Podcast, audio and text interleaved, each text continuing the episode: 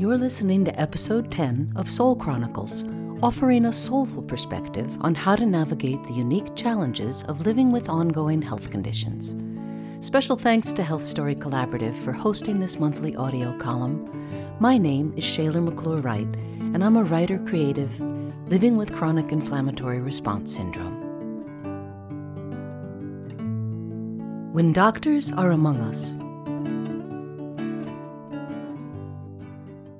Sometimes I feel like my life has been shared more deeply with doctors than with friends. We entrust doctors with our medical histories, and that makes them a special kind of confidant. The doctor patient relationship is rightfully protected by healthy boundaries, but when treatment spans the course of years, circumstances can arise that allow a relationship between a doctor and patient to deepen beyond the pages of a patient's chart. At first, I might see a doctor as an unapproachable god, or an exotic shaman, or even a befuddled wizard standing behind a suspiciously dark curtain. But over time, I've been gifted with a few unexpected moments that lift the veil of starstruck admiration and allow me to connect with the doctor soul to soul. I remember one such moment with my oncologist. She called me into her office to let me know I was ready to graduate from her care. But as she entered the exam room, intending to congratulate me on being 10 years cancer free, I couldn't help but notice she seemed very troubled. What's wrong? I asked. And after some reluctance, she replied, Robin Williams is dead. She had just heard the shocking news. The world had lost a great humanitarian. We broke into tears. Looking together, we whispered the words, Oh, Captain, my Captain. It was the best we could do to acknowledge the truth of his death without becoming overwhelmed. We were referring, of course, to Robin's inspiring role as English teacher John Keating in Dead Poets Society.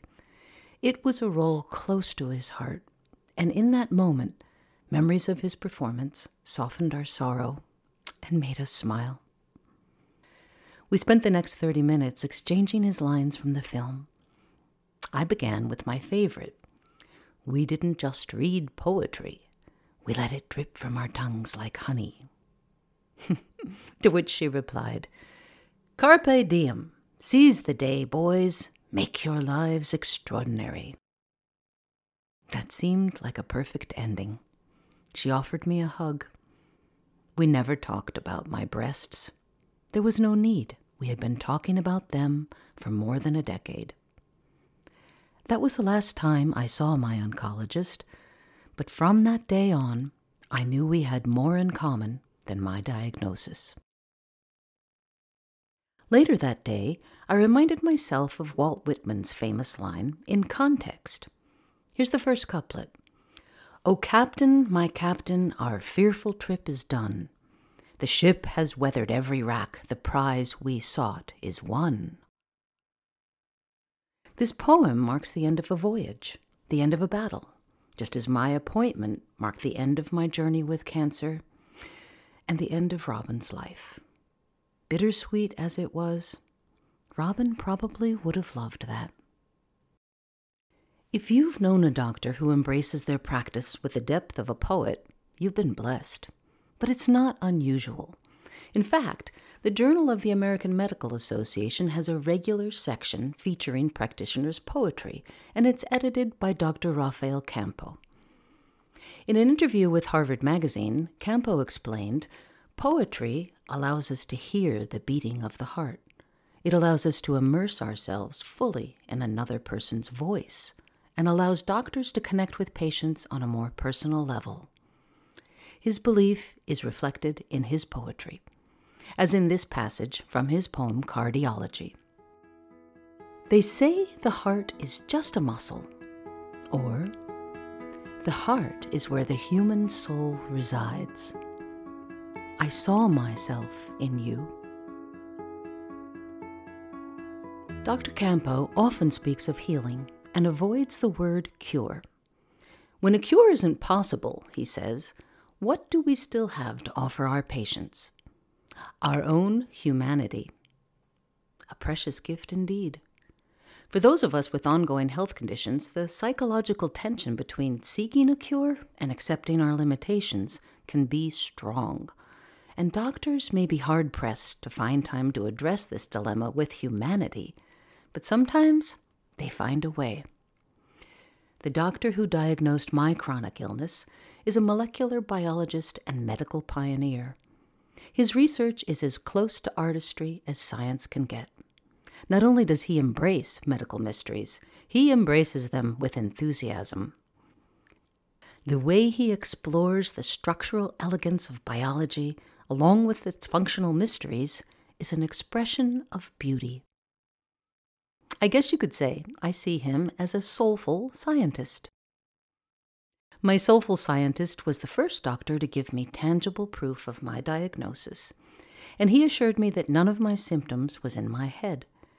His belief in me and his careful, unhurried listening lifted me from the purgatory of disbelieving in my own body. He also gave me confidence and helped me learn to articulate the medical landscape through which we passed. Recently, my doctor let me know, very gently, that some of my discomforts would remain. They would improve with treatment, but they wouldn't go away. You might be at the point where you're trying to fix the unfixable, he suggested. My heart sank, and I told him the hardest part of being a patient is developing patience. He agreed, and he offered this story. The way I develop patience is through bird watching. Last week, I saw a swarm of birds land on an impossibly small limb of a marshside tree, and I wondered how could so many fit, and how could such a small limb support their weight? At that moment, I realized how I felt. Exactly like those birds. How did he know that was the perfect image to offer me? I wanted to thank him for the compassionate way he delivered unwanted news. So after our meeting, I added a caption to an image of birds crowded on a branch and sent it to him. It said, when you're feeling alone and shaken, take a breath and remember you're not the only one standing out on a limb. And to my surprise, he replied by sharing a haiku he had written while out on the marsh that day. It said, Flocks of waxwings sweeping, sheer dives and on twigs, too small for so many birds. I had no idea he was a poet. With three little lines, I could imagine the dramatic effect of so many patients taking a sheer dive in health. And I could feel the insufficient support system that would bend under the weight of their crash landings. Twigs, too small for so many, too light to bear the impact. With that image in mind, I remembered I was not alone, and that gave me more patience. But the haiku wasn't his only surprise. Doc and I had been meeting by phone because he lives far away, and that limits one's body awareness. So, he decided it was time to let me know, in simple, clear language, that I was not the only one out on that metaphorical limb. He revealed that he is unfixable too. He has Parkinson's syndrome, and while it had been under control for a long time, he was experiencing his third relapse. Last month, he was not well enough to travel to a medical conference where he was the keynote speaker. My first reaction was willful disbelief. How could a healer be in need of healing? How could this be? I needed more. So I asked, How did you learn to live with what you could not change? How did you move from patience to acceptance? In a way, I was asking him to offer me a serenity prayer for the medically unfixed. Patience, acceptance, courage, wisdom. Four words to live by, but I needed a fifth, an actionable word. When I expressed my frustration, he laughed and said, I'm not sure if I told you, but There is another element tied to caring for the unknown, his voice sparkling at the opportunity to share his secret weapon. Doggedness. Churchill's never give up. yes, my soulful scientist had been demonstrating the healing power of dogged determination through the example of his own life. When one is limited in the physical sense, one can visualize instead. His honest admission of his struggle offered me encouragement that I too could adapt. And while his words were still fresh, I found myself wondering how often a physician's inner dialogue might be at odds with their professional vocabulary, and how frustrating that must feel.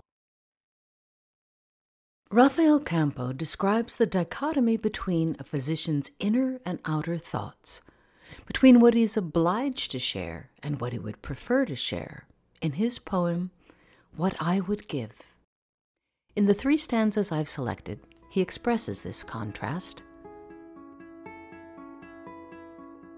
What I would like to give them for a change is not the usual prescription with its hubris of the power to restore to cure. What I would like to offer them is this not reassurance that their lungs sound fine or that the mole they've noticed change is not a melanoma, but instead of fear transfigured by some doctorly advice, I'd like to give them my astonishment at sudden rainfall, like the whole world weeping, and how ridiculously gently it slicked down my hair. I'd like to give them that. I love how he describes hubris as part of his challenge, while at the same time hinting that his job can often feel boring and routine. I love how he expresses that attempting to transfigure fear with medical advice can seem inadequate when compared to the transfiguring beauty of nature. In this poem, we can feel the depth of his compassion. Once upon a time, healing could be conversational, soulful, as well as medical. But in today's world, the opportunity for conversation is usually limited, although soulful doctors will still use their creativity to try. It's as though they remain mindful of another timeless line from Dead Poets Society.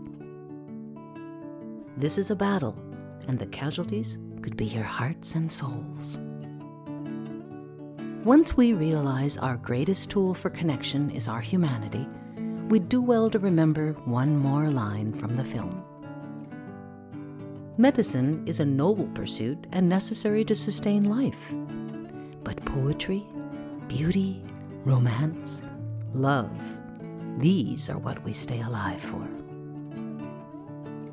And we can help ourselves do this by honoring the five pillars of our unfixed serenity prayer patience, acceptance, courage, wisdom, and dogged determination. In a landscape of medical uncertainty, these are the words that will guide our soul.